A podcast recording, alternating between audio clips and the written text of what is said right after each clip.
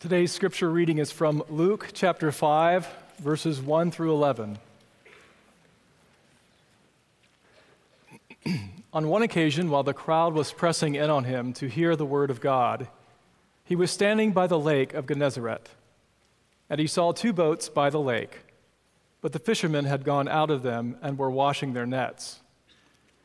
Getting into one of the boats, which was Simon's, he asked him to put out a little from the land and he sat down and taught the people from the boat. And when he had finished speaking, he said to Simon, Put out into the deep and let down your nets for a catch. And Simon answered, Master, we toiled all night and took nothing, but at your word I will let down the nets.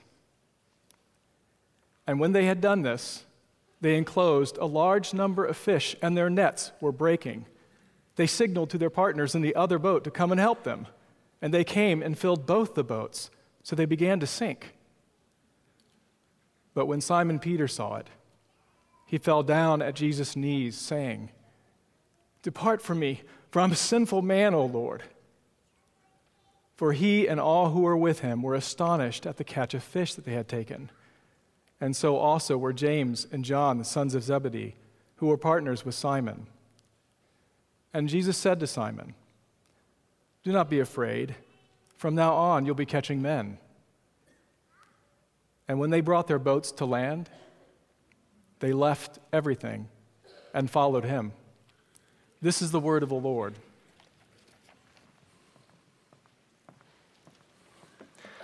Well, good morning, College Park. How are we doing today? Doing good? Excited to preach this passage today uh, and service in this way for week number two in a row. And so, why don't we go to the Lord in prayer and dedicate our time?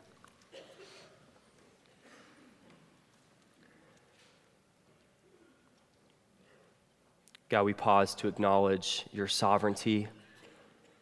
God, we realize that no one in this room is here by chance. God, that you have planned and ordained this moment for all of us in this room to sit under your word of Luke chapter 5. And we pray now, God, as our Bibles are opened, God, that our hearts will be open as well, that we might see Jesus lifted high. God, that he would be exalted so high today that our hearts will be stirred to following him. But I pray that you'd help us to walk out of this place different. We pray in your name. Amen. If you see something, say something. It's exactly what you'll see on signs everywhere in and around the New York City subway stations. I read about how these signs are a part of a public relations campaign meant to encourage citizens to be on the watch for potential terrorists. That if a member of the public observes something suspicious, he or she is encouraged to notify the authorities. This way, New York will be better equipped to dealing with potential terrorists. But since its inception, there's only been one problem is that it doesn't work. In fact, not a single terrorist has been caught as a result of this campaign. Well, why? Well, the reason why it hasn't worked is because no one in New York City knows what normal behavior is supposed to look like. and if you've ever been in New York City, you know exactly what I'm talking about. You've got people walking around with their art projects with wires sticking out, people wearing eccentric pieces of clothing, all kinds of sus- suspicious behavior going around New York City. Therefore, people can't call in and notify what suspicious behavior they see because they don't know. New York City needs a new understanding of what normal behavior looks like. Now, that's not only true for the people of New York City, but it's also true for many who claim to be followers of Jesus and what they, and what they believe to be the normal Christian life. That I would argue that in the minds of many, who claim to be followers of Jesus, they have the wrong understanding of what the normal Christian life looks like. That for many who claim to be followers of Jesus, the normal Christian life is okay with the Jesus saving them from hell, but not with that same Jesus telling them how to live their life. That for many, they're okay with Jesus being Lord over one compartment of their life, but they refuse to allow Jesus to be Lord over every area of their life. For many, they're okay with Jesus being master over their Sundays, but not master over Monday through Saturday. that I want to present today that we, we need a new kind of normal, a, a new understanding of what the Christian life actually looks like. That when we claim to have a personal encounter with Jesus Christ, what's the typical response? What does the normal Christian life look like after we experience the person of Jesus Christ? The purpose of Luke chapter 5, 1 through 11, our passage today, is to secure for Luke's audience the nature of an appropriate response to the ministry of Jesus. That this passage gives us a picture of a normal, appropriate response to Jesus and what it means to follow him. The mission statement at this church is to ignite a passion to follow Jesus. That that's why we exist. That we want to ignite a passion to follow Jesus. And, and this passage gives us a beautiful picture of what that actually looks like when we follow Him. And so, as we look at this passage together today, we're going to be confronted with a question. A question that, that we cannot escape as we, as we continue to move through our passage. And, and here's the question for us today have you had a similar experience in your own life as these early disciples?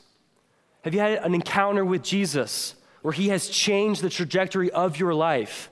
Have you had that type of experience with Jesus where you can no longer squeeze him into the compartment of Sunday mornings only? Have you had that type of encounter with him where he has changed your life and continues to change your life?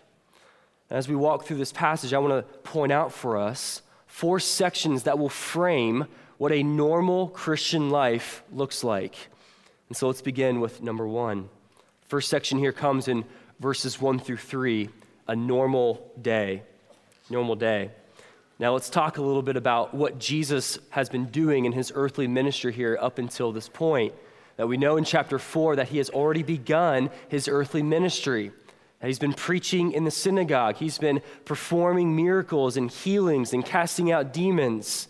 And in fact, Jesus' popularity has been growing immensely. That we read in chapter 4, verse 37, and reports about him, Jesus, went out into every place in the surrounding region. That he was so popular that Luke informs us that the people wanted to keep Jesus for themselves. So then he says in chapter 4, verse 43, Jesus says, I must preach the good news of the kingdom of God to the other towns as well, for I was sent for this purpose. Now, this verse provides the very reason why we find Jesus at the lake of Gennesaret in chapter 5 of our passage. Our passage here opens up and says, On one occasion, while the crowd was pressing in on him to hear the word of God, he was standing by the lake of Gennesaret, also known as the Lake of Galilee. Now, what occasion is this? Well, the occasion here provides an example of Jesus doing the very thing that he claimed was his purpose for coming, that he was preaching the word of God. Now, if you notice in these first couple verses, several different kind of verbs are being used here. There's a lot of movement going on, a lot of activity. And yet, I want to point out that despite all of the movement going on here, that Jesus still maintains his authority. That as he teaches the people by a lake, the people are listening. In chapter 4, as he was teaching in the synagogue, a completely different setting, the people were listening. That Jesus still has his authority here in chapter 5. Now, as we look at these first couple verses, What's so unusual about them? What immediately jumps out to you? Well, what should immediately jump out to you is how aggressive these crowds were. Uh, the crowds were pressing in on Jesus to the point where he has to get in a boat and preach from there. It's almost like these crowds are being depicted as a bunch of teenagers at a Justin Bieber concert. They just continue to crowd Jesus. Have you ever considered why? Why are they crowding him? Well, the crowds have identified a correct need within their souls. That deep down, they need the Word of God. And so they begin to crowd in on Jesus. Today, do you believe that your greatest need is to position your soul under the Word of God and to feast? Do you believe that today? That our greatest need is not to be comfortable our greatest need is not to achieve the American dream, that our greatest need is not to have our best life now, but our greatest need is to see the person of Jesus Christ in the Word of God, which satisfies the deepest longings of our hearts. The crowd, this is why they were pressing in on Jesus, and this is our greatest need. But where are the disciples? Where are they, and, and what are the disciples doing here? Well, verse 2 shows us that he, Jesus, saw two boats by the lake, but the fishermen had gone out of them and were washing their nets. Notice here the contrast between what Jesus was doing and what the disciples were doing. That Luke highlights for us that Jesus is teaching the crowds, and yet the disciples are just washing their nets. That Jesus is preaching the gospel, and yet the disciples are caught up in a normal day. This is something that they would do, part of their routine every single day. That they're stuck and consumed with the mundane, ordinary routine of their life. And yet, why include verse 2 here? Why does Luke highlight the difference between what Jesus was doing and what the disciples were doing? Well, I think it's because he wants us to see what Jesus does with Peter, James, and John. That Jesus interrupts Peter, James, and John, normal day, part of their routine, he interrupts that and calls them to follow him. That notice that these early disciples, they weren't at a conference at this time. They weren't at the Think conference. They weren't at the synagogue. They weren't reading their devotions, and yet Jesus invades the normalness of their day and calls them to follow him. I can't help but wonder today how many of us in this room can relate to Peter, James, and John. Do you feel stuck today in the normal, ordinary routine of your life? That perhaps for you today, life feels like a treadmill where you're busy and you're active, but you're not going anywhere with purpose. Do you feel stuck in the ordinary routine of your life? The routine of, of eight to five at work every day, just punching in, punching out. The routine of staying home with the kids all day, every day. The routine of being at school every single day. Can, can you relate to Peter, James, and John, just, just washing their nets, just part of the ordinary routine of their day. That perhaps you might go to bed at night and, and think to yourself, what, what am I doing with my life? Do I have any purpose? Is, is the highlight of my day just crossing things off my to do list? Is this a normal day for you? Do you feel stagnant, complacent, just caught up in your normal day. This is how Peter, James, and John must have felt here. And yet, what we see in this first section is that despite the normalness of their day, Jesus invades that and calls them to follow him, and he does the same thing for us. That no matter what the normal day looks like for you, no matter what your routine is, we are still called to follow Jesus. That's normal in the Christian life. That no matter what it is for you, so maybe today you, you might feel like your day is too normal or you're keeping Jesus out of your day. Well, this passage confronts us and calls us to be aware of Jesus even in the ordinary routine of our life. It's a normal day. Number two, section number two here that we see is a normal command verses 4 through 7. As our passage moves here, we move from the crowds, and the passage narrows its focus on Peter and his friends, which will continue until verse 11. Now, in verses 4 and 5 here, we have Jesus turning to Peter, and he says, Put out into the deep and let down your nets for a catch. Now, look at Peter's initial response here in verse 5. He says, Master, we toiled all night and caught nothing. Let me pause here for a moment. There, there is something astounding going on here. We have Jesus, who is a fisherman or who is a carpenter, telling a professional fisherman what to do with his boats and what to do with his nets. Notice the hesitation in Peter's response. It's almost like in the beginning of this response here, you can almost hear Peter say, Jesus, it's okay to use my boat as a pulpit, but if you're going to use it as a fishing boat, then you have to listen to what I have to say. We see Jesus starting to invade an area in which Peter was an expert in. And there's some tension here. There, there's a little bit of awkwardness going on here. It's almost like if, if you and I went on the golf course tomorrow, and I have to explain something real quick. My, my relationship with golf is very love hate. I, I, enjoy golf, but I'm really, really bad at it. Okay, but let's say we, we go on the golf course tomorrow, and we're, we're golfing, and, and you're just playing really, really well. You're parring every hole. And yet, for me, what, what's a normal, typical day on the golf course, shooting sevens, eights, and nines every, after each hole. But let's say that after each shot, I'm critiquing you, I'm giving you some advice, I'm telling you what club to use and, and how to hold the club. How would you feel about that? You'd probably have some hesitations in taking my advice, wouldn't you? There'd probably be some awkwardness, like, Chris, look at your score. You're, you're playing horribly. This is probably what Peter felt here. That Peter, being a professional fisherman, Peter uh, just got done trying to fish all night and caught nothing, is, is receiving advice from a carpenter. Jesus is starting to invade an area where Peter's the expert, and there's some resistance. Now, do we do the same thing with God?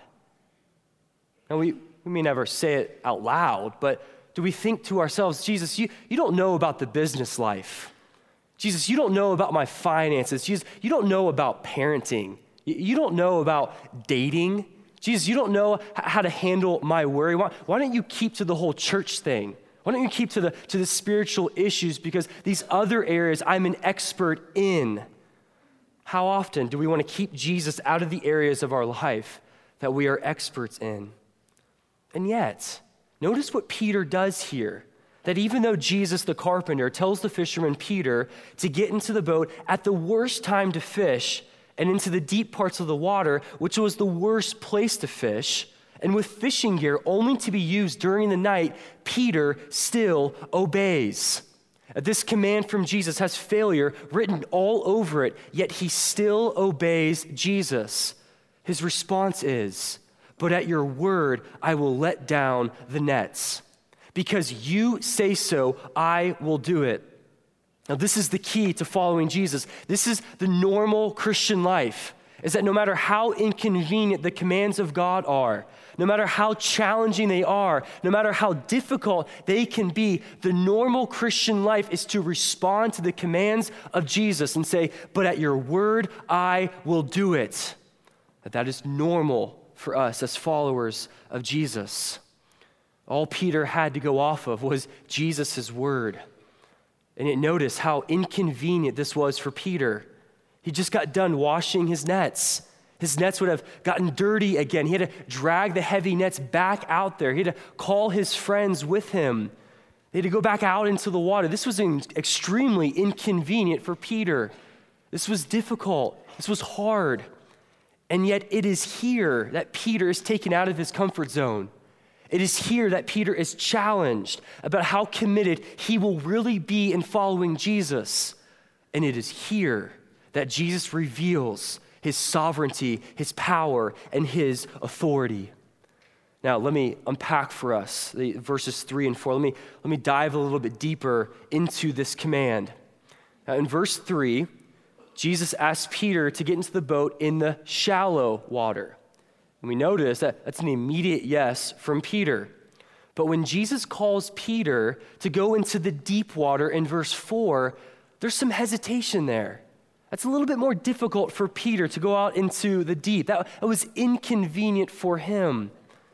And as I was looking at this encounter between Jesus and Peter, couldn't help but ask myself the question how much of my life is lived in the comfort of the shallow water in my obedience? That if the shallow water represents convenient obedience, where it's easy and it's comfortable and it makes sense to obey God. And the deep water represents inconvenience obedience, where it's difficult, where it's hard to obey Him. I find it in myself that it's easy to obey Him in the shallow water. And yet I find myself resisting in, in the more difficult commands in following Him. I remember thinking and feeling this very thing when Lindsay and I adopted our daughter, Ellie. A beautiful story. We don't have time to, to go into it, but we were struggling with infertility for years. And this opportunity to adopt Ellie just, just fell into our lap after, after praying about it.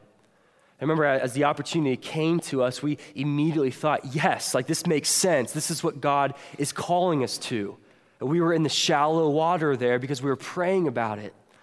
And as we went through the adoption process, and, and it quickly became very difficult and inconvenient and even painful at times, we sensed that God was moving us out of the shallow water and into the deep where it was hard to obey him. It was, it was hard to, to be faithful to what God was calling us to in adopting.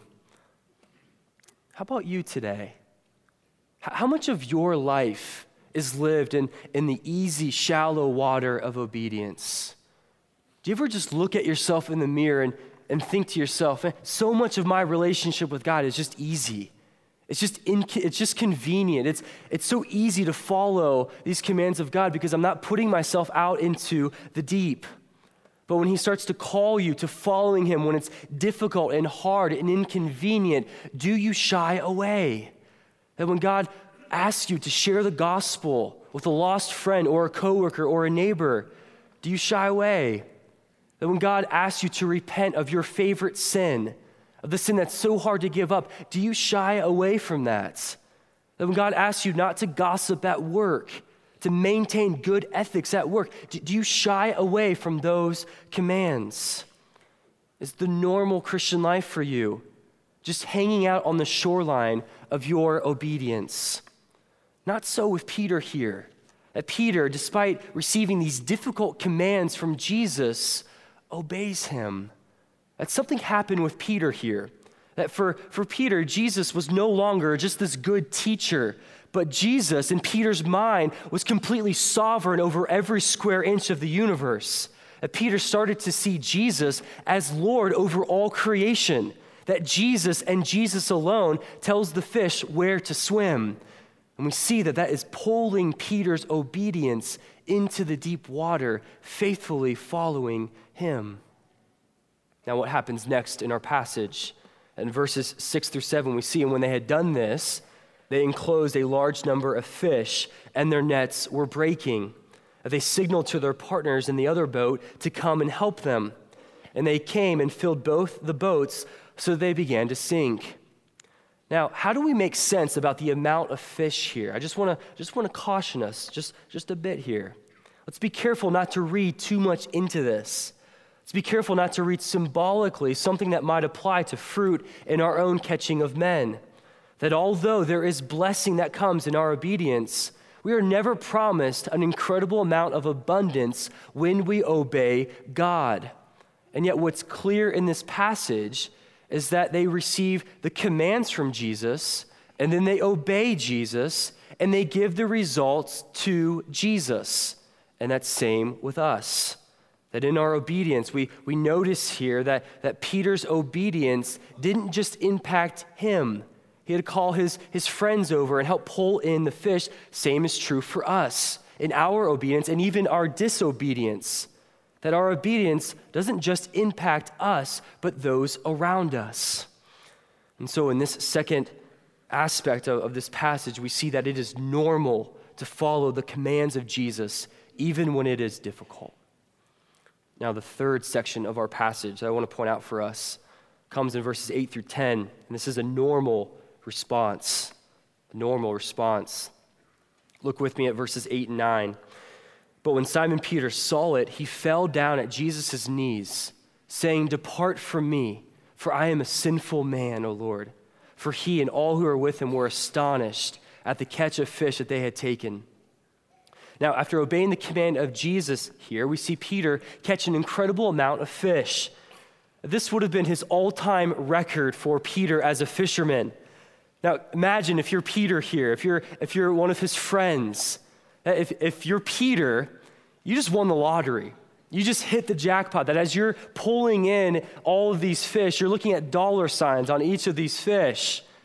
But notice his reaction that instead of looking to the crowds for approval and saying, Look at me, look at me, we see that Peter's response is he falls down at the knees of Jesus and says, Depart from me, for I am a sinful man. What? Peter, you, you just won the lottery. They make reality TV shows out of this. I mean, if this was me, I'd be raising my hands up in the air saying, Look at me, look at me, I'm the greatest fisherman ever. And yet, Peter's response is, Go away from me, Lord, for I am a sinful man. Let's pause here for a moment. Is this the normal response to King Jesus? Is this typical? I mean, if, if we covered up verse 8 here and we see Peter catch this large amount of fish and, and we ask each other, what do you think Peter's response is going to be? No one would anticipate this kind of response. Nobody would anticipate Peter falling to the knees of Jesus, saying, Depart from me, for I am sinful. And yet, for those of us who are not committed to following Jesus, we read this verse and you might conclude, this is crazy. Peter, you're embarrassing yourself. Peter, this is way over the top. Your friends are watching. And yet, those of us who are committed in following Jesus, we read this verse and we say, Yes, yes, th- this is a normal response to King Jesus. That when we experience Jesus, we are gripped with the reality of our sin, that we are undone before Him, that we are found unworthy. And this is the normal response in the Christian life, that we see this all throughout Scripture, even in the Old Testament. Abraham in Genesis 18 experiences the Lord and says, Away from me, Lord, I am but dust and ashes. Isaiah 6, his, his famous response is, Woe is me, for I am a man of unclean lips. This is normal in the Christian life to respond to Jesus in this way. And Peter declaring himself a sinner here, nonetheless, is important for the development of Luke's narrative. Uh, Jesus' commission to Peter, a sinner, lays the groundwork for Jesus' ministry of forgiveness and the growing reputation of Jesus as friend of sinners. And Luke explains further in chapter 7. This is the normal response to a holy God. Can you imagine for a moment if this was your typical, normal, consistent response to Jesus, I wonder how much that would change us. I wonder if we would no longer be, be gripped with a fear of man, that we would no longer be gripped with anxiety and worry, but that we would be gripped with an awe of who Jesus is, that this is Master and King Jesus, Lord over all. And that is normal in the Christian life. Now, as you read this passage, have you ever wondered why Peter responds this way? I mean, why, why this moment? Surely Peter has heard of Jesus by now. That Jesus' popularity has grown all throughout the region. Peter knows that, that Jesus could be the Messiah here, that, that Jesus has performed miracles, he's casted out demons, and yet, for whatever reason, up until this moment, it didn't quite click for Peter. This whole Jesus thing, it didn't, didn't quite make sense for him. And could this be true for some who are here this morning? That maybe this is your first time at church today. Or maybe this is your 100th time at church, and yet this whole Jesus thing, this whole Christianity thing hasn't quite clicked for you, hasn't quite made sense why we make such a big deal about Jesus. Well, let me share why we make such a big deal about Jesus that, that we were dead in our sins that we were unable to save ourselves, that we were objects of God's wrath. And yet, 2,000 years ago, Jesus comes down to this earth. He lives a perfect, sinless life. He gets up on a cross and he pays our penalty. He dies the death that we should have. He absorbed all of the wrath from the Father that we deserve, that should have been on us, and he took our place on the cross. And three days later, he, he raised back to life. And so, Easter for us, the reason why we make such a big deal about Jesus is that Easter is not just a one day celebration for us, it's an everyday reality where we praise the name of Jesus because he's conquered sin and death and our enemy. That is why we make such a big deal about Jesus. So, if you're here today and it just hasn't quite made sense. And, and maybe it's become clear to you. And you're wondering, how do I respond to that? And maybe today is the first day that, that it's something stirring in your hearts to, to respond to Him. Can I encourage you today to transfer your faith away from yourself and put it on the person and work of Jesus Christ? That today could be the day where it does make sense for you. And of course, if you want to talk further about that decision, we're going to have a group of people up here on the front that would love to talk to you about that, would love to encourage you, would love to pray with you. But something happened for Peter in this moment. It started to make sense, it started to click about who Jesus is. And yet, in looking at, at Peter's response, I was, I was so intrigued where he says to Jesus, Depart from me. Isn't that interesting? That as Peter was most convicted about his sin, most undone before God, his first reaction is to get away from Jesus. He wants the only person that can save him from his sin to leave him. Peter was so gripped with shame and, and guilt. He, he was so convicted that he just wanted to, to get away from Jesus. And yet, look at Jesus' response to Peter in verse 10. He says, Do not be afraid. From now on, you will be catching men. He says, From now on. What a powerful phrase. From now on. That with this phrase, Jesus emphasizes a break from the past and a new start. That Peter has a new purpose, a new identity, a new calling. That Christianity is a story of from now on that if you've placed your faith in Jesus, that you have a from now on story. That no matter your past, no matter how much of your, of your past is gripped with sin and shame and guilt, no matter if your spiritual resume is just filled with, with sin, that you can have a from now on moment where your past is cleansed by the blood of Jesus. Do you need that today? Are you here and you look at your spiritual resume and it's just filled with sin, do you need to be cleansed by the blood of Jesus? Could today be the day that you have a from now on moment with Him? And Jesus gives Peter and the other disciples a new purpose, this fresh start. From now on, you'll be catching men. They're there to make disciples, they are to invest in others spiritually. The verb here, to catch, literally means to capture alive or to spare life disciples will no longer catch dead fish in order to sell them in the marketplace, but will catch people, giving them freedom and a new life. That boats and nets will no longer be their tools, but the Word of God will be.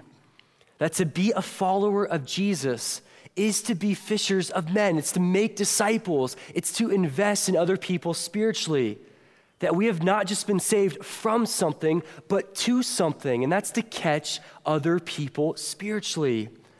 And that those who have truly experienced and encountered the person of Jesus cannot contain him to themselves. They, they always want to make Jesus available to other people. And I love how, how Matthew puts this in, in his recording of this scene. In chapter 4, verse 19, he says, Follow me, and I will make you fishers of men. Notice what he does not say here.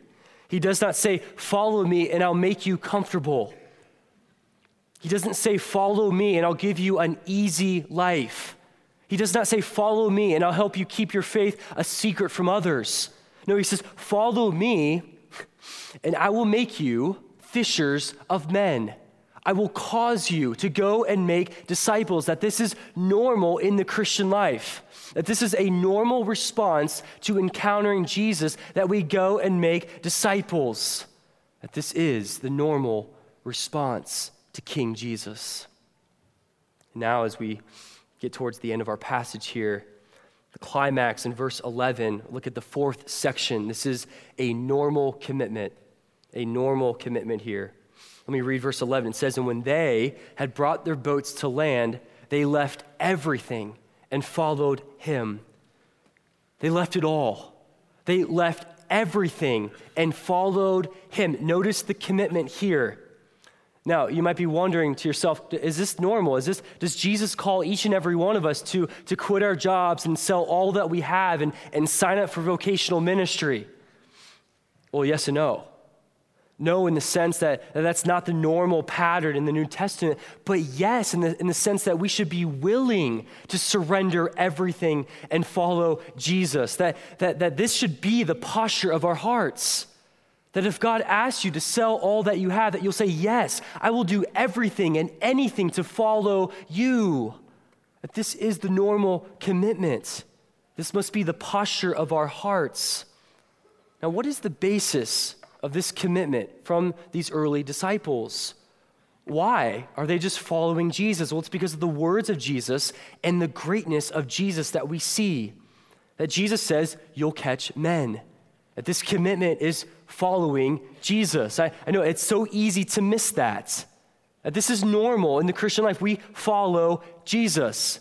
That if you're going on a business trip next weekend, you're following Jesus.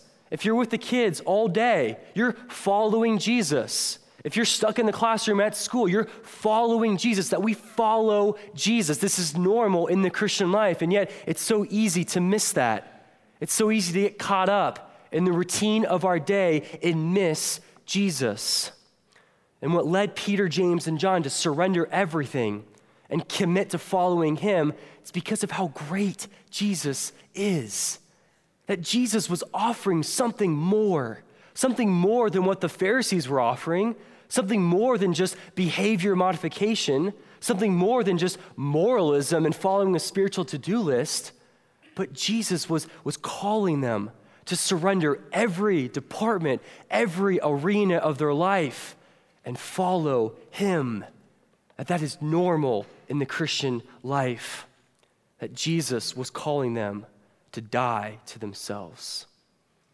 And He does the same for us.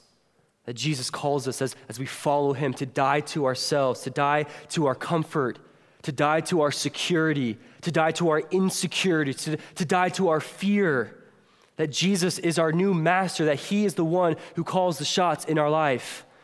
I love how David Platt puts this. He says, We live in a world where everything revolves around self. Protect yourself, promote yourself, preserve yourself, entertain yourself, comfort yourself, take care of yourself. Yet Jesus said, Slay yourself, die to yourself. Isn't this contrary to our culture? This is so counterintuitive to, to no longer advance yourself, to no longer promote yourself, but to surrender and die to yourself. Do you remember the question that, that was asked in the beginning? Have you had a similar experience in your own life as these disciples? Have you? Have you had the type of encounter and experience with Jesus where you have surrendered everything and you follow him? Can you imagine for a moment if this passage, with, with everything that has gone on, if verse 11 read this way, and when they brought their boats to land, they left only some of their things and followed him?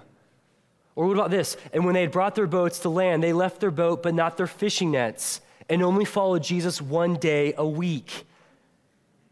Can you imagine reading this passage, everything that's gone on? We, would say, no, no, no, no, that, that's not how you respond to King Jesus that Jesus demands everything. He demands every area of your life to be surrendered to following Him.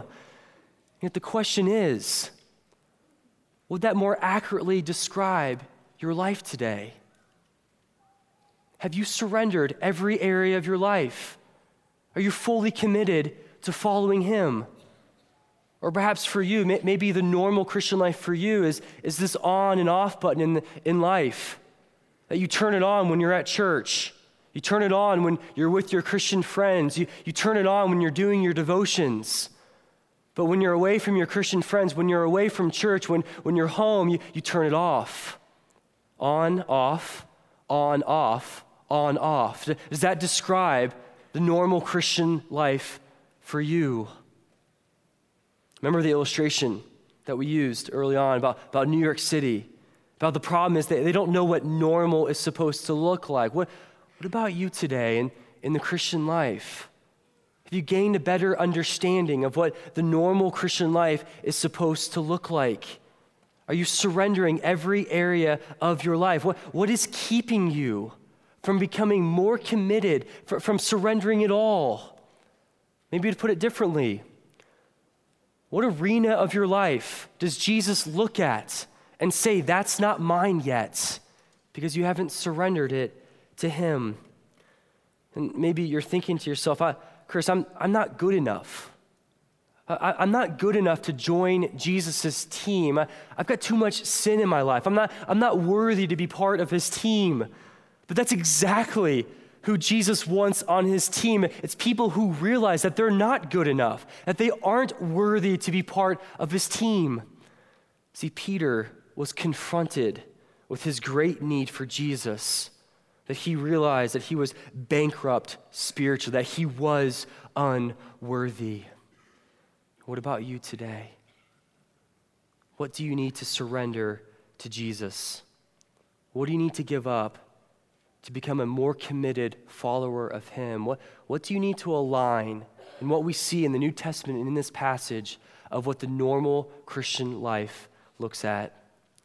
And maybe for you, your, your next step is to place your faith in Jesus, that, that maybe you haven't done that. Maybe you haven't trusted in Him. Maybe, maybe you can do that today.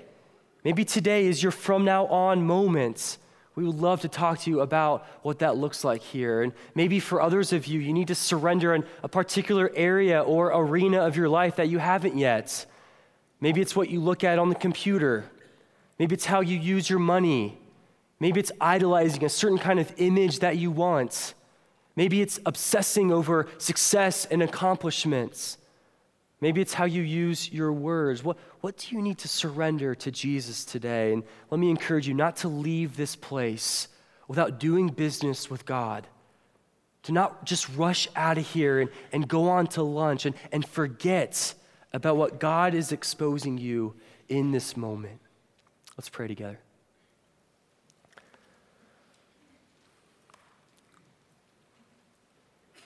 God, we thank you for promise of your word, that your word does not come back void.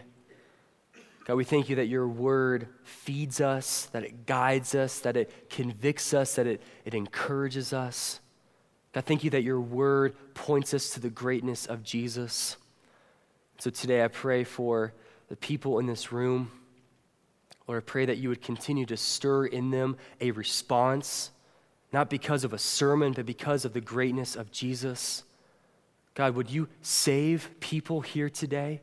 Would you call people to repentance and faith?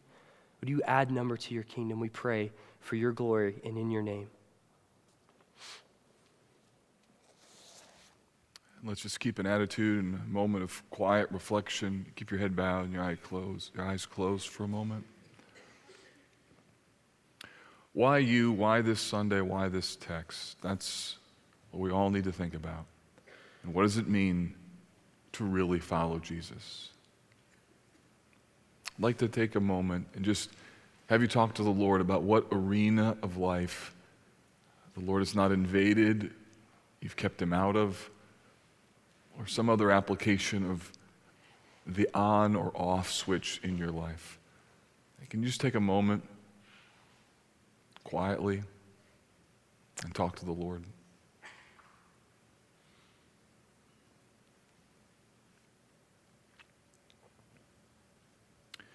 King Jesus, we acknowledge that your supremacy and your rule over all things demands far more than what we practically allow. And we want on this Lord's Day to recommit and to renew within our hearts what it means for us to really follow you, to pursue you, to be known as your disciples, and to not be guilty of turning it on and then turning it off.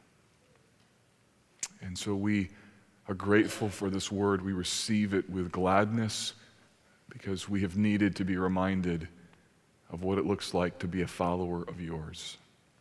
Help us now, Lord. We pray this in Jesus' name.